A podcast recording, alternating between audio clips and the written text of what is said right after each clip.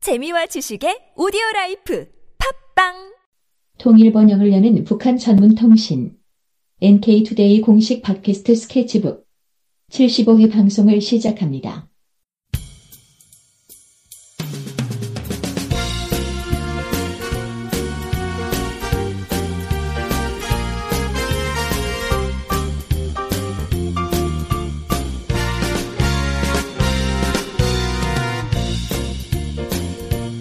안녕하세요 이동 기자입니다. 안녕하세요. 문경환 기자입니다. 며칠 전에 북한에서 선거를 했어요. 네, 무슨 선거였는지 혹시 아세요? 뭐 지방인민회의 대의원 선거라고 알고 있는데요. 네, 그러니까 우리로 치면 이제 일종의 지방자치제 선거랑 네, 지자체 비슷하다 선거. 느- 느낌이 있던데. 네, 그러니까 우리로 치면은 이제 지방 의회 있잖아요. 네. 광역 단 광역 의원 그다음에 뭐 기초 의원 네, 이런 사람들 뽑는 선거였죠. 네, 그 북한에서 선거 하는 거 관련해서 좀 이렇게 알고 계신 거 있나요? 뭐 선거 관련해서 알고 있는 거는 특별한 게 없고 최고인민회의 선거한다 뭐 이런 얘기 본 적이 있고 음, 상당히 대의원이라든지 이런 사람들이 많다. 한국 네. 국회보다 많다. 뭐 이런 얘기 정도는 들었습니다. 예. 구체적으로 몇 명당 한 명씩 뽑는 건지 이런 것들은 정확하게 잘 몰라요. 음, 그 북한에서 이제 선거하면은 많은 사람들이 북한 선거 어차피 뭐 100% 찬성 아니냐. 아, 그렇죠. 선거는 요식행위 아니냐. 그 얘기 제일 많죠, 아무래도. 예. 그리고 뭐 다 찬성 뭐 이 비밀 투표 이런 개념도 없고 그냥 백- 찬성표 안 찍으면 이렇게 눈밖에 나고 뭐 끌려간다. 뭐 이런 식으로 아는 사람들도 많이 있고. 네. 그리고 사실은 가장 많은 사람들은 북한에서 선거하는 것 자체를 잘 몰라요. 그렇죠. 보통 선거 없이 뭐, 뭐 김정은 제1위원장 마음대로 하는 거 아니냐? 아니야? 뭐 이런 식으로 생각하는 분들이 많죠, 아무래도. 예. 그래서 일단은 이제 북한의 선거에 대해서 한번 좀 알아보려고 하는데 네. 어쨌든 선거를 하긴 한단 말이에요. 네. 예, 이게 어떤 식으로 하냐, 우리하고는 또 뭐가 다른가 이런 것도 좀 알아보려고 그래요. 네. 그 선거를 우리가 왜 합니까? 국민의 대표자를 뽑기 위해서 하는 거죠. 그렇죠. 기본적으로는. 예. 이 마을의 대표자, 뭐 지방의 대표자, 네. 국민의 대표자 이런 네. 사람들을 뽑는 거고 원래 이제 민주주의 국가가 이렇게 만들어지면서 이 국민들에게 국가의 주권이 있다 이렇게 딱 규정이 되잖아요. 네. 근데 국민들 한 사람 한 사람한테 다 주권을 주면 나라가 운영이 안 될 거 아니에요. 그러니까 뭐 직접 민주주의를 하기 할 하는 게 제일 좋은데 사람이 너무 많다 보니까 그 직접 민주주의처럼 하게 되면 감당할 수 없는 사태가 벌어질 수 있는 그렇죠. 그래서 이제 그런 것들에 대해서 좀 약간 효율적인 부분을 좀 담보하기 위해서 간접 민주주의 간접 민주주의라는 걸 많이 채택을 하고 있죠. 아무래도. 네, 그렇습니다. 그래서 선거라는 게 원래 이제 국민의 주권을 음, 행사하는 하나의 이제 방법이다. 네. 이렇게 볼 수 있고, 어, 북한도 사실 헌법을 보면은 다 그렇게 비슷하게 나와 있어요. 헌법 4조를 보면은 조선민주주의 인민공화국의 주권은 노동자, 농민, 군인, 근로인텔리를 비롯한 근로인민에게 있다. 근로인민은 음. 자기의 대표기관인 최고인민회의와 지방 각급 인민회의를 통하여 주권을 행사한다. 이렇게 나와 있단 말이에요. 네. 그러니까 약간 우리하고 다르죠. 우리 헌법 제1조가 뭡니까? 대한민국은 민주공화국이다. 예. 대한민국의 근데 모든 권- 권력은, 국민으로부터 나오고 예, 그렇게 돼 있죠. 네, 뭐 예. 아무튼 그래 돼 노래 있죠. 네. 가사를 노래 가사 그 헌법 전문 그 하고 완전히 똑같진 않더라고요. 예, 근데 그렇게 돼 있어요. 그러니까 뭐가 다르냐면 우리는 그냥 대한민국의 주권은 국민에게 있다. 이렇게 한마디로 정리했는데 북한에서는 헌법을 국민이라고 안 하고 노동자, 농민, 군인, 근로인텔리를 비롯한 근로인민 이렇게 딱 규정했단 말이에요. 네. 그럼 근로인민이 아닌 사람들은 주권이 없다는 거잖아요. 그렇죠. 근로인민이 아닌 사람이 근데 어, 어떤 사람일지 잘 모르겠는데 아무튼 노는 사람들인가? 뭐 북한에서는 뭐 자본가 뭐 이렇게 하지 않을까요? 어, 그러니까 아무래도 좀 이제 다른데 이게 정확하게 뭐냐라고 얘기하기는 좀 이제 복잡할 것 같아요. 뭐 자본가는 이 근로인민이 아니기 때문에 주권을 주지 않는다. 뭐 이런 식으로. 근데 자본가가 없잖아요. 북한에는. 그래서 큰 문제 없지 않을까요? 그쪽에서는 그러니까 사실은 이제 똑같은 건데 어차피 이게 모든 국민을 다 여기 근로인민이라고 부를 수 있게 돼 있지만 실제로 이제 이렇게 규정한 건 사회주의 국가니까 어, 우리는 어, 자본가를 인정하지 않는다 이런 차원에서 이렇게 한 것 같고 이게 왜 다르냐면 중국도 똑같은 사회주의 국가인데 중국에선 자본가를 인정해요. 네. 음, 자본가에게도 주권을 준다라고 명시를 해놨단 말이에요. 네. 그게 언제부터 했더라 그 후진타오 때였나 그 이전이었던가 장계석 아니 장계석이 강택민 강택민. 네, 강택민 때 그때 이제 그 4대 노선인가 그래가지고 네 가지 이 계급 계층에게 주권을 주겠다 뭐 이런 게 있었을 거예요 아마. 아무튼 좀 다르다. 어, 같은 사회주의 국가라고 해도 어, 조금씩 다를 수 있다는 건데 어쨌든 여기 내용을 보면은 이 국민들이 주권을 행사하려면 최고인민회의와 각급 인민회의를 통해서 주권을 행사한다 이렇게 돼 있단 말이에요. 네. 그러니까 최고인민회의나 지방인민회의에 가서 이제 거기에 대, 대의원들 대의원들을 찍어야 되는 거죠. 그래서 자기 주권을 행사하는 거예요. 대의원을 선출하는 과정이다. 뭐 이렇게 그렇죠. 얘기할 수 네. 있겠네요. 그러니까 우리로 치면 이제 국회의원, 그다음에 기초의원들을 국민들이 손으로 뽑고 그 사람들이 이제 국가의 주권을 이렇게 대행하는 그런 식으로 이제 시스템이 돼 있는 거죠. 네. 그래서 이제 이걸 알기 위해서는 이 최고인민회의와 각급 인민회의가 뭐냐 이걸 좀 알아야 됩니다. 네. 음, 그걸 하기 전에 어, 주민들에게 대의원들을 뽑는 권한과 함께 소환할 수 있는 권한도 있다. 이것 이제 마지 하나 더 알려드리고 이제 시작할게요. 음. 이 주민 소환제 뭐 한국에서는 예, 그렇죠. 네. 그렇게 얘기를 하는 건데 이미 이제 북에서 북한에서도 하고 있다는 말씀이시네요. 그렇죠. 네. 한국에서는 이제 국회의원에 대한 주민 소환제는 없죠. 네, 아직까지는 없죠. 지자체장에 대한 주민 소환제는 있죠. 네. 네, 그렇게 돼 근데 있어요. 북한에서는 최고 인민회의와 지방 인민회의 다 가지고 있다. 네, 이런 거네요. 돼 있네요. 네. 자, 어쨌든 어, 최고인민회의부터 한번 살펴보면 이게 이제 한국으로 따지면 국회하고 비슷하단 말이에요. 네. 근데 국회하고는 비슷한데 국회보다 훨씬 강력한 권한을 가지고 있습니다. 이게 왜 그러냐면 사실상 북한은 행정부와 입법부가 분리가 돼 있잖아요. 네. 행정부가 입법부 안에 들어가 있습니다. 아. 그러니까 최고인민회의가 국가예요. 이거 자체가 이제 정부인 거예요. 그러니까 최고인민회의가 주로는 입법부 역할을 하지만 실제로 행정부 역할도 한다 이렇게 해석할 수 있는 건가요? 행정 어, 뭐야 입법부인데 최고인민회의 산하에 정부가 있습니다. 아, 음, 행정부가 있습니다. 산하에 있다. 예, 산하에. 네. 그래서 직접 지도를 하는 거예요. 어. 그렇게 돼 있습니다. 아주 특이하죠. 네. 음, 근데 이게 사실은 이제 사회주의 국가들은 다 이렇게 하고 있어요. 음, 그러니까 자본주의 국가의 삼권 분립의 개념이 사회주의에는 없는 거죠. 그러네요. 음, 그리고 대한민국 같은 경우는 사실 삼권 분립이 아니에요.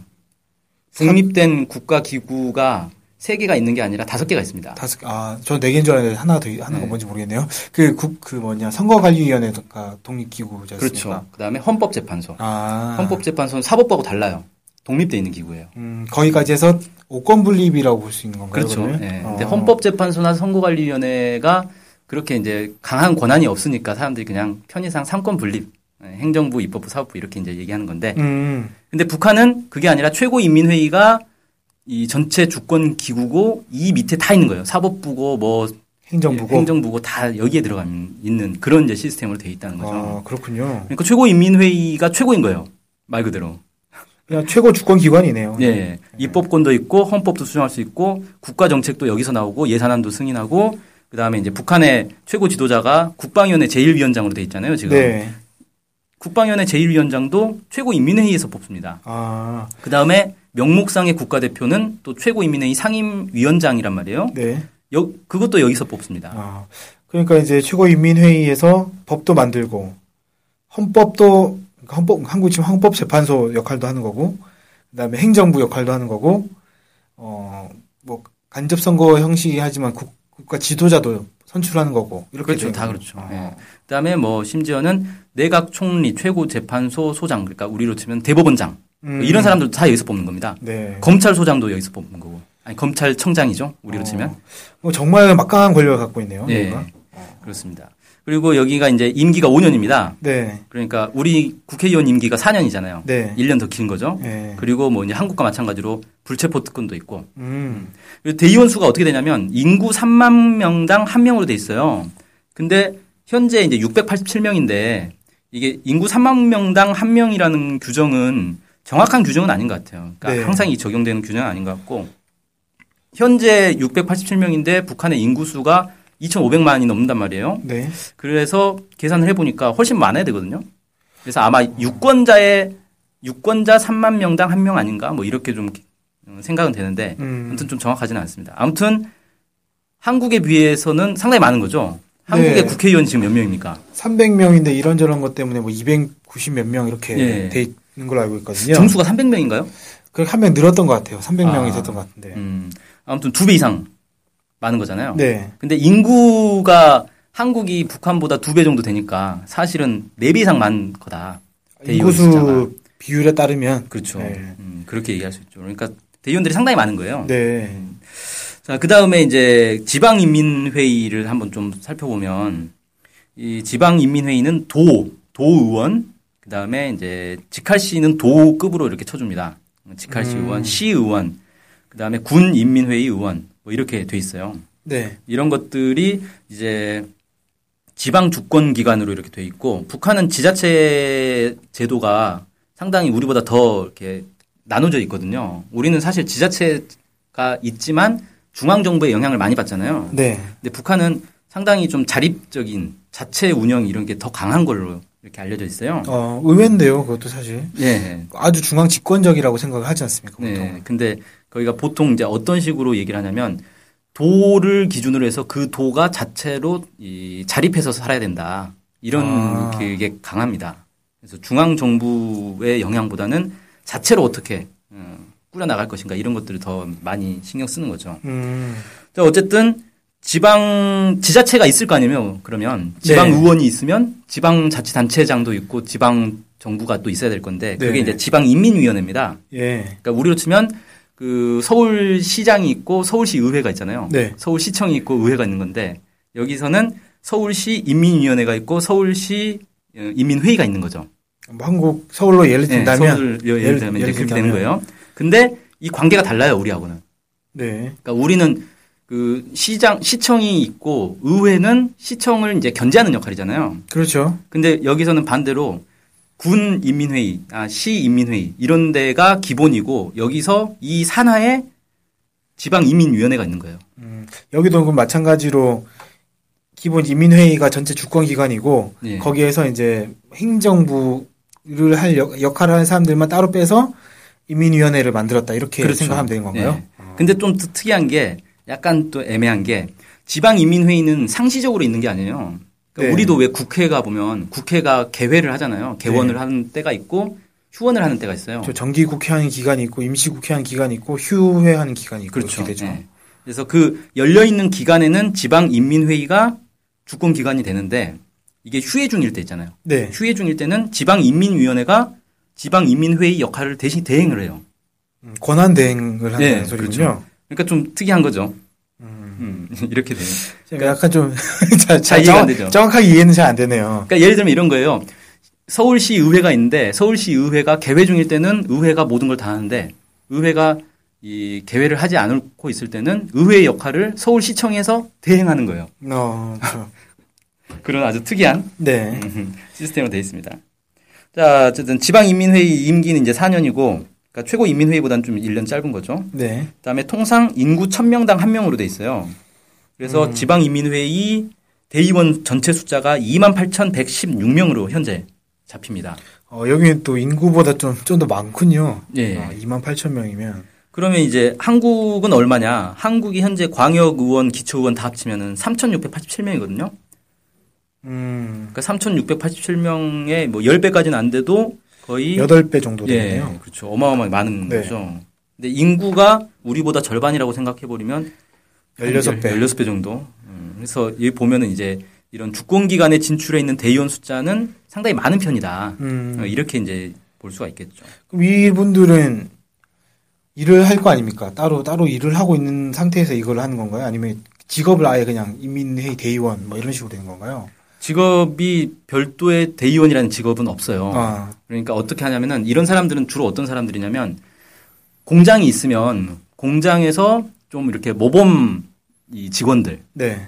이런 사람들을 대의원으로 뽑는 거예요. 음. 그럼 이 사람은 평소에는 일을 해요. 네. 그러다가 이 인민회의가 개회를 하면 거기 가서 그 일을 하고 음. 거기 끝나면 다시 또 와서 또 일을 하고 음. 공장에 와서 또 일을 그러니까 하고 음. 일반 노동자인데 그 회의를 할 때만 가서 대의원 역할을 하다가 임기 그 회기가 끝나면 다시 와서 노동자로 또 일하고 그렇죠. 이렇게 되는 거군요. 네, 농민들도 마찬가지고 어, 그럼 아까 이제 인민위원회, 그러니까 인민, 군 인민회의, 뭐 시인민회의가 열릴 때는 그, 그런, 그런 대의원들이 와서 하는데 네. 그렇지 않은 기간에, 기간에는 인민위원회에서 한다고 했지 않습니까? 그렇죠. 주권 역할을. 예. 그 인민위원회에서 일하시는 분들은, 공무원인 거죠. 아, 우리로 치면 이제 공무원인 거죠. 공- 시청 그런- 직원. 그런 사람들, 네. 아, 그런 사람들 이제, 그런 사람들이 있는 것이고, 네. 아, 네. 그래서 그래서 좀, 참 상당히 특이하고, 이렇게 보면 이제 의회의 규모도 크고 권력이 막, 매우 막강한 거잖아요. 네. 그래서, 어, 사- 자본주의 체제로 보면 의원 내각제가 좀 강화된 형태? 뭐 이렇게도 볼 수 있는데, 어쨌든 사회주의하고 자본주의하고 이 정치 체제를 비교하는 건 좀 안 맞는 것 같아요. 그래서 음. 전혀 다른 이 개념에서 출발을 한 거다 보니까 네. 좀 많이 다릅니다. 비교하기가 좀 적절하진 않아요. 음.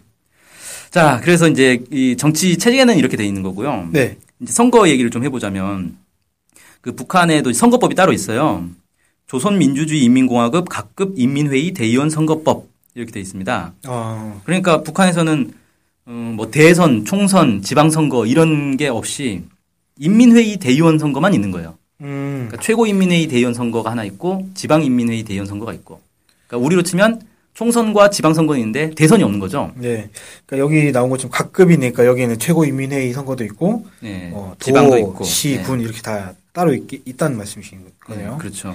그 대선이 없는 이유는 일종의 이제 간접 선거인 거죠. 네. 국가 대표를 뽑는 거는 최고인민회의에서 뽑는 거니까. 그래서 이제 대선이 따로 없는 거고. 자, 그래서 선거를 좀 보자면 선거 우리가 선거하면 민주주의 사회에서의 선거의 기본 원칙이 있잖아요. 4대 네. 원칙인가 있죠. 혹시 기억나세요? 어, 비밀 투표. 네, 비밀 투표 있고 보통 보통 선거. 보통 선거, 뭐. 평등 선거. 평등 선거. 비밀 선거. 그다음 뭐. 좀 어렵죠. 중학교 도덕 시간에 아마 배우거나 그럴 아, 건데. 너무 너무 오래됐네. 일단 보면은 일반 평등 직접 비밀 이 네 아, 가지 직접이 빠졌군요. 네, 원칙이 있는데 이 네 가지가 그대로 그냥 법적으로는 명목 명 그 표현이 돼 있습니다. 네. 그래서 그래서 일단 이제 선거의 기본 원칙을 보면 북한에서는 17세 이상이면 누구나 선거 혹은 피선거권을 가지고 있습니다. 여기서 말해 17세는 만으로 17세인 거겠죠? 그게 정확하게 표현이 안 돼 있어요. 아. 만 17세라는 표현이 없어요. 그냥 17세라고 돼 있습니다. 어, 북에서 어떻게 나이를 어떻게 세는지를 모르, 모르니 정확하게 네. 몰라가지고 그렇죠. 만인지 아닌지 모르겠는데 17세 하면 좀 어리다는 느낌이 들잖아요. 아무래도. 우리가 선거권이 19세부터 있습니다. 19세부터 있죠. 만으로 그리고 19세. 피선거권은 더 높잖아요. 네. 예, 근데 여기는 선거권, 피선거권 구분 없이 그냥 17세 이렇게 돼 있어요. 상당히 좀 낮, 낮다? 네. 근데 뭐 북의 어떤 교육 체제나 이런 거 보면 이게 고등중학교를 졸업할 나이 딱 네. 이때쯤일 것 같, 그런 것 같습니다. 네. 같은데요. 그다음에 물론 이제 재판을 통해서 선거권을 박탈당했거나 음. 정신질환이 있어서 선거 능력이 없다고 판정된 경우 이런 경우에는 이 선거권이나 피선거권은 없습니다. 음, 네. 우리도 그렇잖아요. 이 자격 정지 판결을 받으면 이 사람은 선거권이 없어지는 거거든요. 그렇죠. 예. 자, 그다음에 해외에서도 선거권이나 피선거권을 가질 수가 있어요. 북한을 어. 국- 북한 국적을 가지고 있으면 네. 다만 이 피선거권은 해외에서도 출마는 할 수 있는데 선거권은 해외 투표가 없기 때문에 북한에 직접 들어와서 투표를 해야 됩니다. 어, 이 해외에 있는 분들의 투표는 거의 좀 네, 쉽진 쉽지 않겠죠. 않겠네요. 네. 아무래도. 사실 이제 한국도 해외 투표가 시작된 지 얼마 안 됐잖아요. 네. 음, 그래서 이건 사실 쉬운 문제는 아닐 것 같아요. 자, 그 다음에 1인 1투표제. 그리고 대리투표가 불가능하고 비밀투표를 보장한다. 이렇게 이제 명시가 돼 있습니다. 음, 근데 다른 거는 뭐 1인 1투표제 뭐 당연한 거잖아요. 네네. 어, 대부분 나라들이 그렇게 하고 있고 그다음에 대리 투표도 어, 당연히 불가능한 거고 직접 투표해야 되는 거죠. 그러니까 네. 직접 투표, 평등, 일반 투표는 다 되는데 비밀 투표와 관련해서는 사실 이제 말이 많이 나오는 게 북한은 사실상 비밀 투표가 안 된다라고 얘기를 하고 있어요. 네. 그, 그런, 분- 그- 그렇게 말씀하신 분들이 많죠. 네. 근데 법으로는 어쨌든 비밀 투표를 보장한다고 명시가 돼 있는데 실질적으로 어떻게 되는지는 사실 확인하기가 좀 어렵습니다. 우리가 북한에 투표장 직접 가가지고 참관을 할 수가 없기 때문에 예. 그래서 이제 북한에 살다 온 사람들의 얘기라든지 뭐 이런 걸 통해서 간접적으로밖에 들을 수가 없어서 뭐 이 부분은 뭐 잘 모르겠어요. 음, 그렇, 그렇다는 겁니다. 자, 어쨌든 선거 절차를 좀 살펴보면 우리하고 크게 다르지 않더라고요. 그러니까 선거위원회가 구성되는데 여기는 선거위원회가 상시적으로 있진 않고 네. 선거철에만 있어요. 네. 그러니까 선거가 어차피 4년에 한 번, 5년에 한 번 이렇게 다가오는 거기 때문에 뭐 우리처럼 매년 선거가 있고 그러진 않습니다. 네. 그래서 음, 선거위원회가 선거철에만 이렇게 딱 조직이 되고 이 선거위원회에서 선거자 명부, 선거인 명부를 공시를 하면 사람들이 그거 보고 뭐 틀린 거 있으면 제기를 하고 이렇게 되고요. 음. 후보자는 어떻게 하냐면은 여기도 뭐 비슷합니다. 그냥 자기가 하고 싶은 사람이라든지 아니면 주민들이 추- 추천을 하든지 정당이나 사회단체가 추천을 하든지 이렇게 이제 추천을 한단 말이에요. 네. 추천이 되면 이 사람들이 선거자 회의에서 이 판단을 내립니다. 그러니까 이 선거자 회의는 뭐냐면은 선거위원회에서 꾸리는 일종의 이제 주민들의 회의예요. 어, 여기서 자격 심사를 하는 거예요. 이 사람이 자격이 있느냐. 근데 자격이라는 게 무슨 어떤 주관적인 판단 이런 게 아니고요. 어, 후보자로서 뭐 아까 얘기한 17세 이상인지 뭐 재판을 통해 선거권을 박탈당했는지 그 지역에 사는 사람인지 뭐 이런 것들 기본 요건을 좀 살펴보는 거. 네, 그 그렇죠. 정도라는 말씀이신 거죠? 네, 그런 기본 요건을 살펴보고 자격이 된다 안 된다를 판결을 해주는 거예요. 네. 그럼 자격이 되면 후보자 등록을 하는 거예요. 네. 근데 후보자 등록 순서는 추천 순에 따른다는 거예요. 그러니까 추천을 많이 받은 사람이 아. 더 우선 순위에 들어가는 거죠. 아, 그러니까 추첨하거나 뭐 그 랜, 소위서 랜덤으로 돌리는 게 아니라 예. 그냥 추천을 많이 받은 사람이 기호 1번. 예를 들면 그렇죠. 여러 명 나왔다 치면은 기호 네. 1번 받는다. 그렇죠. 아. 그러니까 우리는 보통 정당 순으로 하잖아요. 네. 의원이 많은 정당 순으로 기호 1번, 2번, 3번 이렇게 주는데 여기는 어, 그 추천 순에 따라서 우선권을 주는데 기호 1번, 2번 이런 개념은 없어요. 음. 왜냐하면 사람 얼굴과 이름 가지고 그냥 판단하는 거거든요. 그 투표 용지 자체가 그렇게 돼 있어요. 아. 그래서 찬반을 그냥 찍는 거란 말이에요. 그건 이제 후보자가 한, 한 명일 명일 때, 네. 때. 그런 예. 거죠. 근데 대부분 이제 후보자가 한 명이고 여러 명이 나오더라도 그냥 이름으로 이렇게 쭉 명시가 됩니다. 아. 기호 1번, 2번이라는 개념 자체는 없어요. 그렇군요. 예. 자, 뭐 아무튼 그렇고 선거 운동은 당연히 이제 후보자 등록이 끝나면 선거 운동 할 수 있는 거고. 근데 아까 말씀드린 것처럼 대부분 단일 후보로 나옵니다. 음. 단일 후보로 나오고 이 사람들은 어, 추천을 받아서 나온 사람들이기 때문에 대부분 찬반 투표를 거쳐서 거의 100% 당선이 된다고 보면 돼요. 네. 그러니까 이제 뭐 선거자 회의라든지 자격 심의 이런 걸 통해서 후보자를 정리한다고 해야 되나 약간 그런 생각이 들, 들긴 하는데. 그렇죠. 그러니까 이미 추천을 받는 과정에서 추천만 받으면 당선이 되는 거다. 뭐 이렇게 볼 수가 있겠죠. 네. 자, 그 다음에, 음, 투표장에 이제 참관인이 있는 건 마찬가지고, 뭐 선거권 증명서가 있으면 투표할 수 있는데, 재밌는 거는, 아, 우리는 다른 지역에 가서 투표를 못 하잖아요. 요, 요새는 할 수 있죠. 예, 그걸 하려면, 뭐, 미리 신청을 한다든지 뭐 그런 게 있어야 되지 않나요? 지금은 어떻게 되죠? 지금은 이제 어떻게 돼 있냐면 전산 처리가 다 돼 있어서 자기 이제 주소지 얘기를 하면 거기에 맞는 그 투표용지가 출력이 돼요. 음, 그게 지난 지방선거 때부터 적용됐던가요? 네, 아마 그랬던 걸로 기억하고 네, 있어요. 최근에 이제 그렇게 네. 됐죠. 근데 여기는 어 그게 아니가 원래부터 선거권 증명서만 있으면 어느 지역에 가든 투표를 할 수 있게 돼 있는 아. 이런 이제 시스템이더라고요. 네. 그래서 참 이제 이게 뭐 어떻게 하는 건지 전산 처리를 하는 건지 뭐 이런 잘 모르겠는데 글쎄요, 신기하네요. 그, 제가 지난 선거 때 투표, 투표 참관일 좀 했었는데, 예. 그때 보니까, 일단 이제 그 지역 사람들 은 그냥 그, 거기서 하면 되는데, 그 지역이 아닌 사람들은 말씀드렸듯이 투표용지가 출력이 돼요. 출력이 네. 돼가지고, 그걸 가지고, 투표를 한 다음에 봉투에 넣어가지고, 그거를 이제 집어 넣어서, 우편으로 또 우편으로 이제 보내주는 그걸 거잖아요. 보내주는 거죠. 네. 그날, 그날. 그날, 그날은 아니고, 그냥 모여, 모아가지고 이제 네. 나중에 정리해서 보내주고, 보관해뒀다가 이제 개표 때 같이 까는, 같이 개표를 음, 하는. 그렇죠. 그렇게 이런 이런 식으로 했었는데 어 이 부분은 어떤 시스템인지 정확하게는 잘 모르겠어요. 글쎄요 저도 어쨌든 어떻게 음. 되는 건지 모르겠네요. 다른 지역도 투표를 할 수 있다 뭐 이렇게 돼 있고 근데 아마 이런 경우 는 거의 없지 않을까 싶습니다. 뭐 저희가 이러 이 저희 방송 때 많이 말씀드렸지만 그 다른 지역으로 가는 거는 상당히 좀 쉽지는 않잖아요. 네, 뭐 특수한- 못 가는 건 아니지만 쉬- 특수한 쉬운 케이스죠. 상황이 아니기 때문에 이런 경우가 매우 드물게 있을 것 같다. 음 그렇습니다. 그래서 뭐 크게 실무적으로 어렵다 이렇게 느껴지진 않네요.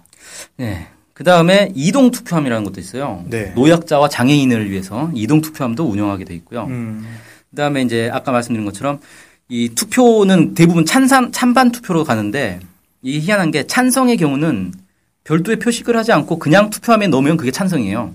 어, 반대의 경우는 후보자 이름을 이 펜으로 즉, 스크, 예, 쓱 그어버립니다. 네. 그럼 그게 반대 투표인 거예요. 어, 그러니까 이게 비밀 투표가 아니다라는 얘기가 이제 나올 수가 있는 게 투표 용지를 받아가지고 그 자리에서 바로 투표함에 넣어버리면 끝이라는 거죠.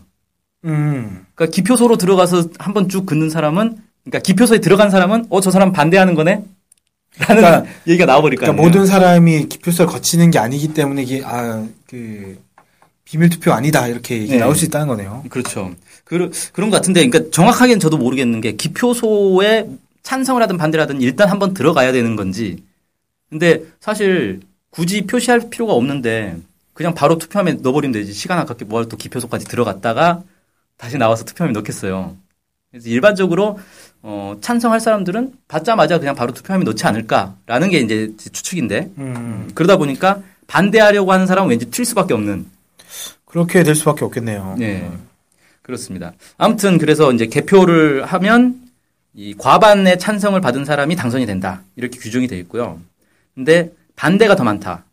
그럼 당연히 떨어지는 거죠. 네. 특이하게는 후보자가 두 명 이상 나왔는데 동점을 받는다. 음. 그럼 다 낙선이에요. 아. 희한하죠. 그렇군요. 그러면 이제 한 명이 나왔을 때 찬성표와 반대표가 같으면 그 사람도 낙선이 된 건가요? 어, 과반이라고 돼 있으니까 절반을 넘어야 되는 거니까 네. 아마 낙선이 되지 않나 싶은데 정확하게는 잘 모르겠습니다. 아. 그 정확하게 50%딱 받으면 이게 당선인지 낙선인지는 잘 어, 근데 모르겠네요. 음. 과반이라고 하면 일단 넘어야 되니까 50.01이 되든 0.2가 되든 돼야 된다는 건데 예. 어, 그 부분은 하지만 이제 후보자들 둘이 나왔을 때는 같으면 이제 둘 다 떨어진다. 네, 그렇죠. 이건, 이건 음. 확실하다. 예. 자, 뭐 어쨌든 근데 그런 경우는 제가 알기로는 없는 걸로 알고 있습니다. 왜냐하면 거의 대부분 네. 단일 후보이기 예, 때문에 단일 후보인데다가 90% 이상의 높은 지지율을 받아서 찬성을 받아서 당선이 되기 때문에 네. 그런 경우가 없고 그러다 보니까 이제 말이 나오는 거예요. 야, 100% 투표? 그러면 이제 아 이건 진짜 독재구나. 음. 그래서 우리도 흔히 이제 선거를 했는데 몇몇 지역에서 어떤 특정 후보가 매우 높은 지지를 받는 경우 있잖아요. 막 90% 찬성 뭐 이런 거 받는 경우가 있잖아요. 그렇죠. 그래서 일종의 이제 뭐 지역 정당, 뭐 지역 감정, 뭐 이런 이제 표현들이 막 나오는데 그런데 보면서 야 저희가 무슨 공산당 지역이냐? 어떻게 저리 90%가 넘게 찬성이 나오냐? 뭐 이런 이제 얘기들을 많이 한단 말이에요. 네. 그래서 마치 어, 압도적 지지를 받는 문화 자체가 이 사회주의 아니 뭐 독재 뭐 이런 이미지가 좀 많이 가지고 있는데 네.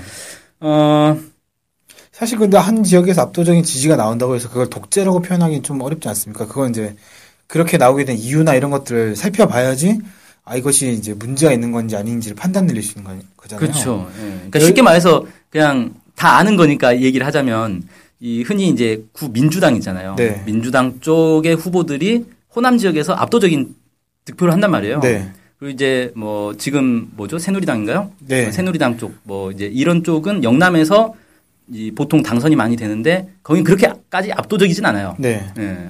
근데 어쨌든 우세하긴 하죠. 네. 음. 근데 약간 다른 거잖아요. 호남에서는 거의 막 90% 이상 나오는 경우 많이 봤거든요. 그렇죠. 네, 그러다 보니까 사람들이 뭐야 저기는 뭐 공산 집단이야 뭐 이런 이제 얘기들을 많이 한단 말이에요. 근데 그게 사실 이제 역사적인 그 맥락이 있는 거잖아요. 그렇죠. 호남 지역에서 그렇게 득표율이 나오는 이유가 있는 거니까 음. 그런 거 생각 안 하고 그냥 단순히 득표율만 보고 90%가 넘어 독재네 뭐 이렇게 얘기하는 건 좀 약간 무리스럽다. 좀, 네. 그건 좀 오바인 것 같다라는 음. 그러니까 그 수치만 보고 평가하면 안 된다는 거고 네. 예를 들면 저 학교에서 학생회 선거를 하게 되면 거기 뭐 100% 투표를 하진 않지만 한 네. 50, 한 2, 3% 투표를 하고 지지율 한 90% 된단 말이죠. 뭐 요새 아, 단일 음. 후보면 그렇죠. 요새는 좀 떨어지긴 했는데 지지율도. 근데 뭐 100, 뭐과 단위 같은 경우에는 과 학생 같은 경우는 100% 찬성 나온 경우도 있- 뭐 아주 가끔씩 네. 있고. 사실 단일 후보인데 그 당선이 안 되면 학생회를 못 세우는 거잖아요. 그럼 그렇죠. 학교 학생들 입장에서는 아 좀 부족해 보이더라도 그래서 세우는 게 낫지. 진짜 예. 나쁜 놈 아니면. 뭐 그런 것도 있고 그다음에 어지간하면 아는 사람들이 많기 때문에 특히 그렇죠. 과 규모가 작다 보면 음. 어지간하면 얼굴 다 알고 아 나 저 쟤 알아.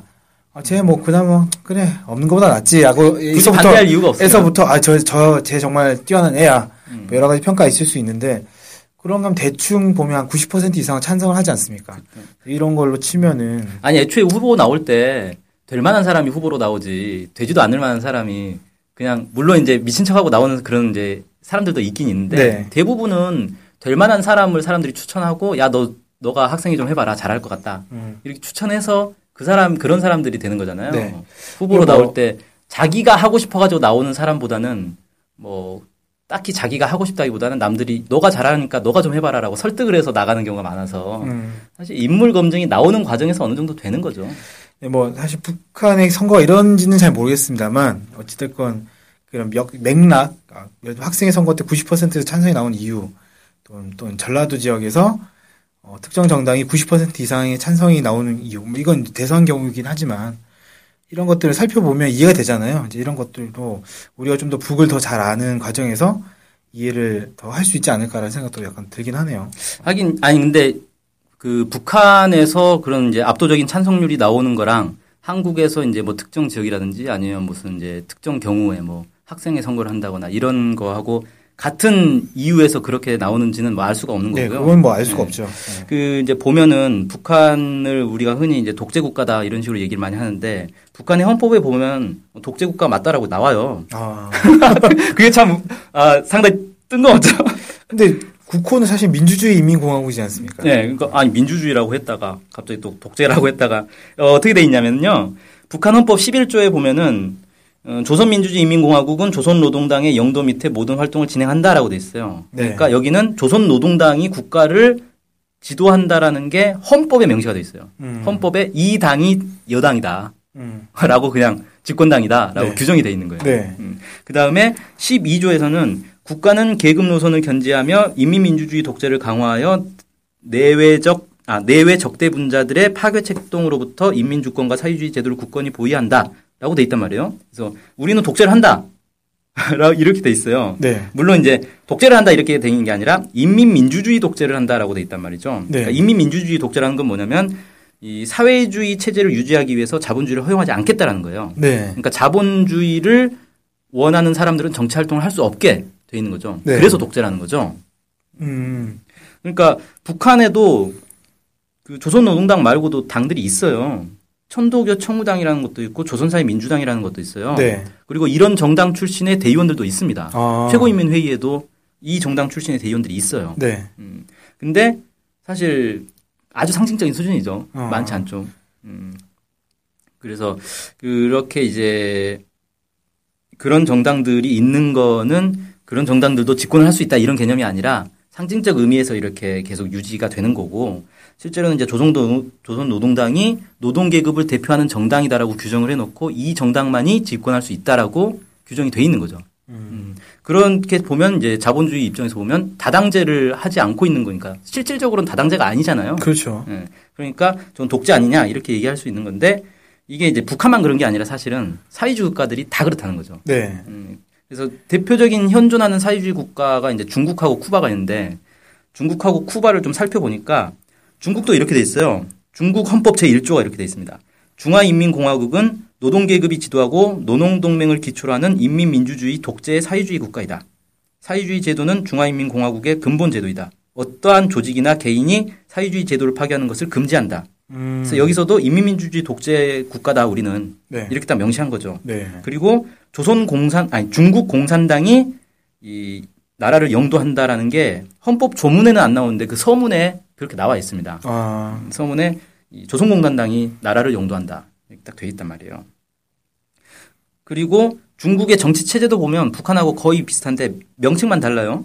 전국 인민 대표 대회 흔히 이제 전인대라 그러죠. 네. 그게 이제 우- 북한으로 치면 최고인민회의인 거고 지방인민대표대회 이게 이제 북한으로 이제 지방인민회의인 예. 거고 이렇게 이제 돼 있고 그 중국의 국가대표는 이제 국가주석이잖아요. 네. 국가주석은 전국인민대표대회에서 선출을 해요. 음. 그러니까 북한하고 시스템이 거의 비슷한 거죠. 예. 네. 그렇다는 거고 음, 인민대표대회 대의원들 이제 거기선 대의원이라고 안 하고 대표라고 하는데 이 대표들을 선출한단 말이에요. 네. 우리 이제 뭐 총선 지방선거 같은 거죠. 이 선거도 중국 중국도 마찬가지로 대부분 단일 후보가 나와요. 음. 그리고 찬반 투표 형식으로 되고 뭐 당연히 압도적 찬승률로 당선이 되죠. 네. 음, 그러니까 중국도 사실 북한하고 이런 선거 문화 이런 건 거의 비슷하다는 거죠. 음. 그다음에 이제 쿠바도 살펴보면 쿠바도 명칭만 좀 다른데 인민주권 민족회의라는 게 쿠바의 이제 주권 기구입니다.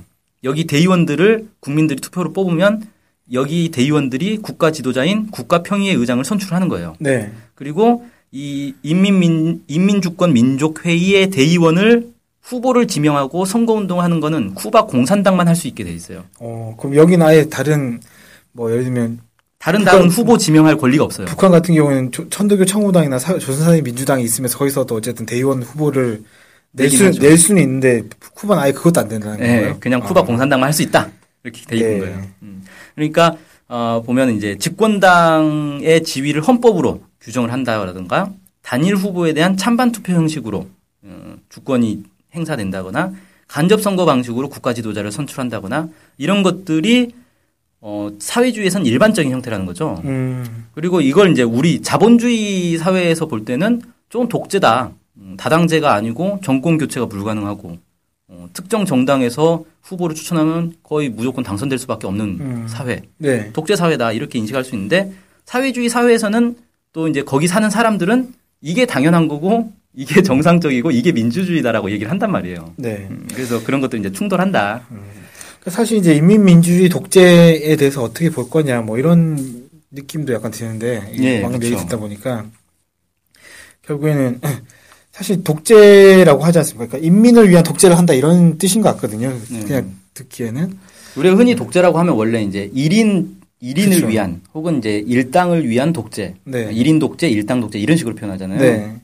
근데 어쨌든 뭐 사회주의 국가들은 어, 인민을 위한 독재를 한다라고 이제 표명을 하고 있는 거죠. 음, 참 이제 어렵습니다. 아무래도 우리가 그래서- 예. 그 동네 사는 게 아니, 아니다 보니까 그래서 저는 어, 어떻게 생각하냐면요. 사회주의나 자본주의나 다 나름의 이제 자기들의 정치 체제에 대한 이 우월감 이런 걸 음. 가지고 있단 말이에요. 네. 자기들이 더 우월하다라고 얘기를 한단 말이죠. 네.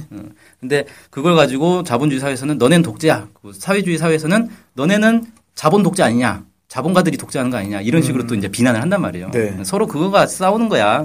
뭐 그냥 자기들 체제를 지키기 위해서 그렇게 하는 거니까 그냥 그러려니 하고 어, 그들은 그들 나름대로의 어떤 이제 정치 체제를 가지고 있고 음, 그것을 어, 상당히 이제 자부심을 가지고 있더라. 뭐 이런 거고 저는 이제 이 얘기를 중국이나 쿠바 얘기를 한 건 뭐냐면 북한이 마치 다른 사회주의 국가들하고 또 다르게 어, 아주 독특한 정치 체제를 가지고 있다라고 흔히들 생각을 하지만 실제로 보면은 다른 사회주의 국가들과 크게 다르지는 않더라는 거예요 정치 체제가 음. 그걸 이제 확인해 보기 위해서 다른 사회주의 국가들하고도 좀 비교를 해본 겁니다. 네. 그래서 이제 제가 이 그 기사를 보고 사람들이 그런 지적을 하는 사람들도 있더라고요. 다른 사회주의 국가들하고 같다고 해서 독재가 아닌 건 아니지 않느냐. 음. 어, 그래도 독재는 독재지 않느냐. 네. 저는 자본주의 시각에서 보면 독재라고 보는 게 맞다고 봐요. 네. 근데 또 이제 자기들 자체로 사회주의 국가들 사이에서는 그건 독재가 아니다라고 얘기하는 거니까 그건 이제 그들이 자기들 체제를 그렇게 생각하는 걸 뭐 존중할 필요는 있다. 뭐 상당히 많은 내용을 준비를 하셔 가지고 목이 아프실 것 같습니다. 아, 예. 괜찮습니다. 오늘 정말 고생이 많으셨습니다. 예, 오늘 방송은 여기서 마치도록 하겠습니다. 네, 감사합니다.